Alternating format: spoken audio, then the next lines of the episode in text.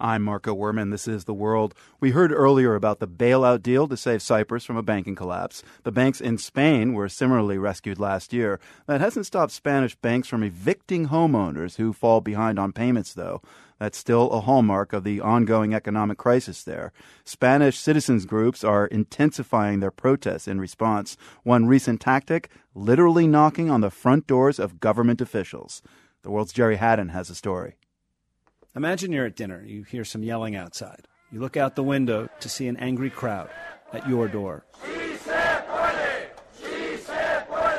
This recent protest is in Valencia, right outside the home of a member of parliament. About 100 people are protesting the government's failure to rein in evictions, even as Spanish banks got rescued to the tune of 40 billion euros.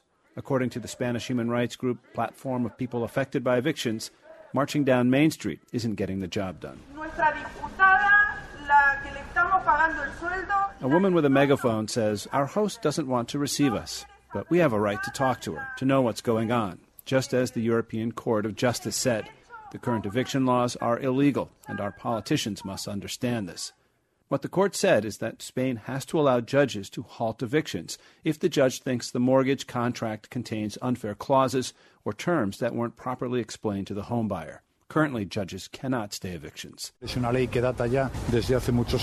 Spain's Prime Minister Mariano Rajoy said just after the court's ruling that his government would bring the country's laws into line.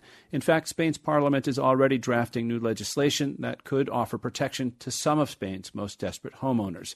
But some of the measures protesters most want are off the table, the government says. For example, being able to restructure mortgages or not having a person's debt passed on to his or her children hence the doorstep protests. For their part, the politicians targeted say their rights are being violated. Pero yo lo que no creo es que eh, el derecho de manifestación. Cristina Cifuentes is the federal government's representative in Madrid. She doesn't think the right to protest, even if the cause is justified, means you can personally harass individual leaders. The government is considering charging doorstep protesters with harassment or modifying laws to make home protests illegal. In the meantime, evictions continue, despite a voluntary pledge from banks to go easy on folks who fall behind on payments. And suicides linked to evictions continue too. The latest happened two weeks ago. And while health experts agree that suicides usually involve multiple causes, being evicted, especially during an economic crisis, can deepen a person's anxiety or depression. For the world, I'm Gerry Hadden in Barcelona.